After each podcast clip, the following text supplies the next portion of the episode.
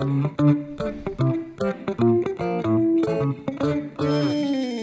and welcome to Just a Guy and His Journey Back to God. Today we're in Genesis 15, but before we get started, let's go ahead and go to the Lord in prayer. Father God, thank you.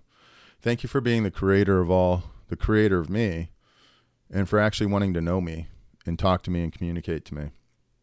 Thank you for being interested in my life, for wanting what's best for me, and for guiding me and giving me your protection, your wisdom, and your love. I thank you most of all for your grace because I am a failure, I am a sinner. And Lord, I just pray now as we go through your word that you would speak to us, that Holy Spirit, you would be our counselor today, that you would open our hearts and our minds, and that you would speak your message to us, that our spirits would be receptive, and that it'd be your words, your message, and your ideas that would convict us and drive us forward, that would fill us with, with inspiration and power, and that you'd be the one that we listen to. Not me, but you. May it be your words that are said and shared. It's in Jesus' name I pray. Amen. So today we're in 15, as I said, and if you remember, we just read about the um, Abram going and rescuing Lot, who had been taken away by one of the kings, Keldamar, and um, basically Lot. I mean, uh, Ab- Abram went with 300 men, 318, I think it said, and in the night did a raid, killed most of the enemy or a lot of the enemy, and rescued his nephew, who he then started to call brother. And when he returned, he had all the loot, he had all the people as slaves, he had the animals, the material items that he took with him. And the king of Sodom who didn't have this right, said to him, Oh, yeah, you can keep all the people, or give me the people and you can keep the goods. Well, that guy didn't have any rights to it.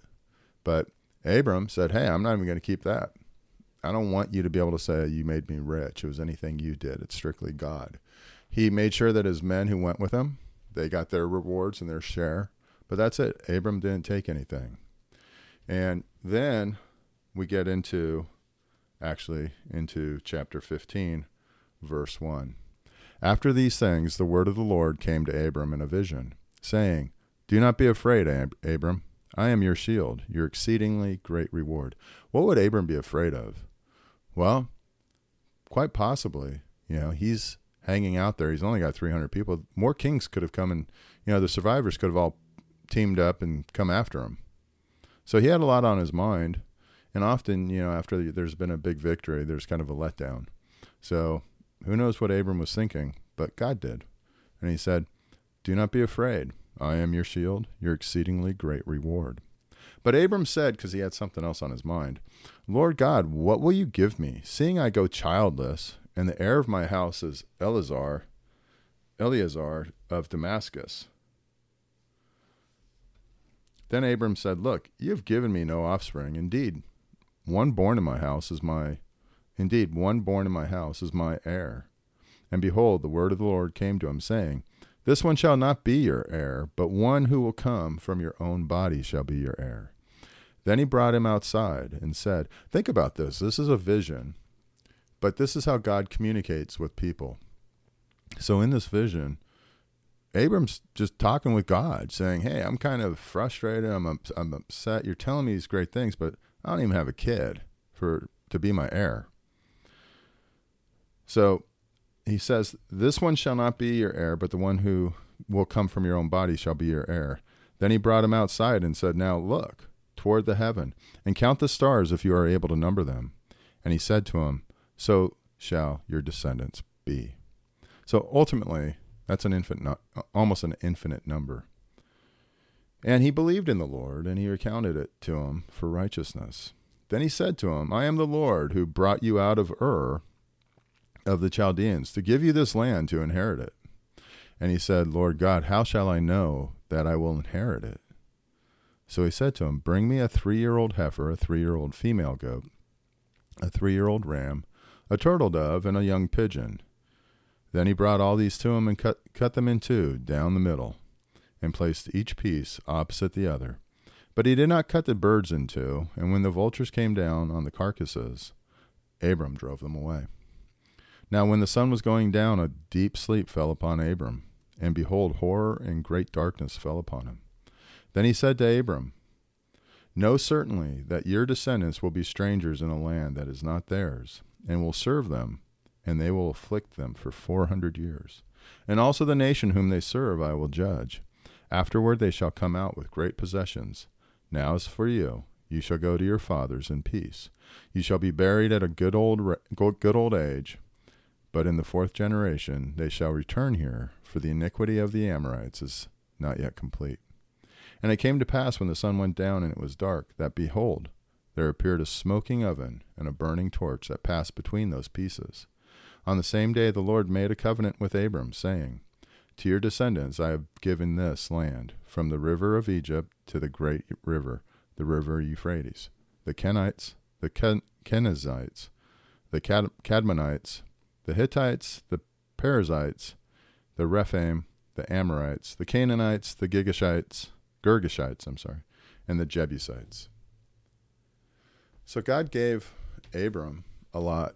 He made him some pretty significant promises, i.e., a covenant. And Abram, for his part, you know, he was tired and he was kind of dejected, and he's like, God, what the what the heck? Because Abraham was just a guy. We saw it in the past, and we see it again in this story. He has his doubts.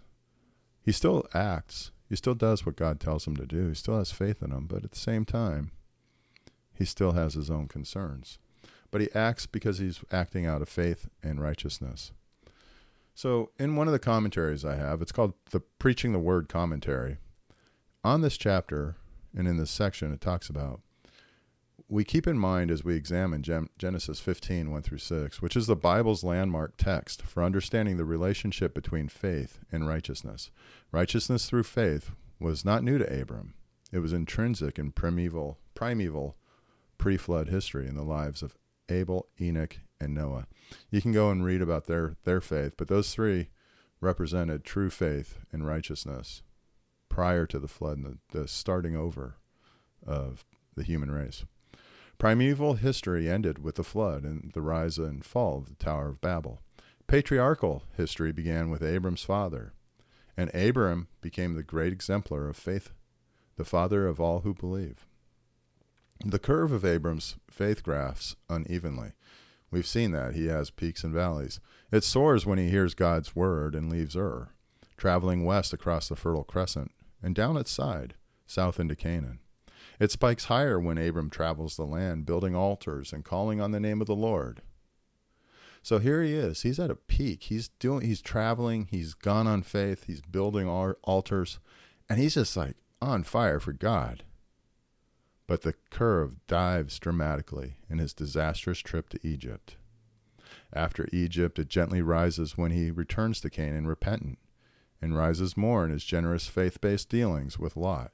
So here he was. He was at a peak. He was like, God uh, is great. I'm building all these altars. I'm on fire. Have you ever known known anyone like that? Have you ever been like that? Only then to be put into Egypt, where he crashed and burned. And then gradually you come back. Your faith grows, regrows. You keep going back to God. And then in chapter 14, the faith curve again sweeps upward in his magnanimous rescue of Lot from the kings of the east and his continual magnanimity as he is blessed by Melchizedek, gives him gifts, and refuses to keep the plunder of the eastern kings. Abram models faith to the entire world.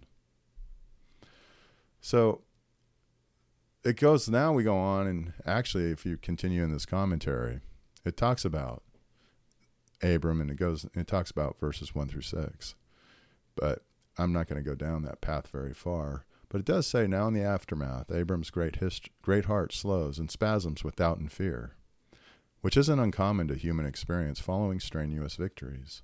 Elijah suffers similar effects after his victory over the priest of, ba- of baal at Mount Carmel, even fleeing into the wilderness and asking God to let him die. So that and that was crazy. He like he wiped out the priest of Baal, and through you know, he didn't, God did through him, and yet he then ran away he was so afraid of the power of God and righteousness of God, I guess, that he just like I ran away. He ran away into the wilderness. Abram was tired, fearful, and despondent. Humanly, Abram had reasons to fear reprisals from the Eastern Coalition. Bigger armies might return. He also had a lot of time to reflect on, on in the aftermath of his victory about his inheritance. When he says, you know, he's been told that, you know, Sarah's barren, but he's going to go and have kids that that you know populate the world. And he's like, "Wow, how is that going to happen?" And without even speaking it, God knows what his issue is. He's afraid of reprisals, and he's a, he's concerned about the promise. And then God speaks to him and says, "Don't be afraid, Abram. I am your shield, and your very great reward." God is good. He knows where you're at at any one time. He knows where I'm at. And the key is, is for us to keep going back to him. To keep going back. Even when our faith curve drops dramatically and we have an Egypt moment or two or three. The key is to get back to God and keep moving forward. I know in my own life, I've had that. I experienced it. I experienced it before I started doing this. I was in a pretty low place, and God said, Do this. I'm like, Who the heck is going to care about this commentary for me, or comments or readings for me? But I did it. It's the faith. That's all it. That's what is asked of us, is to move in faith. Anyways, with that, I'm gonna just close up in prayer. Lord, I thank you. Thank you for your word. I thank you that in the Old Testament and the New Testament, we hear your voice. We hear your words and your message. I just thank you that, Holy Spirit, you're talking to me and that you open my heart, my mind, and my ears. And I pray for your strength to do your will. Father, I just ask that today you would be honored and glorified by my works, by my efforts.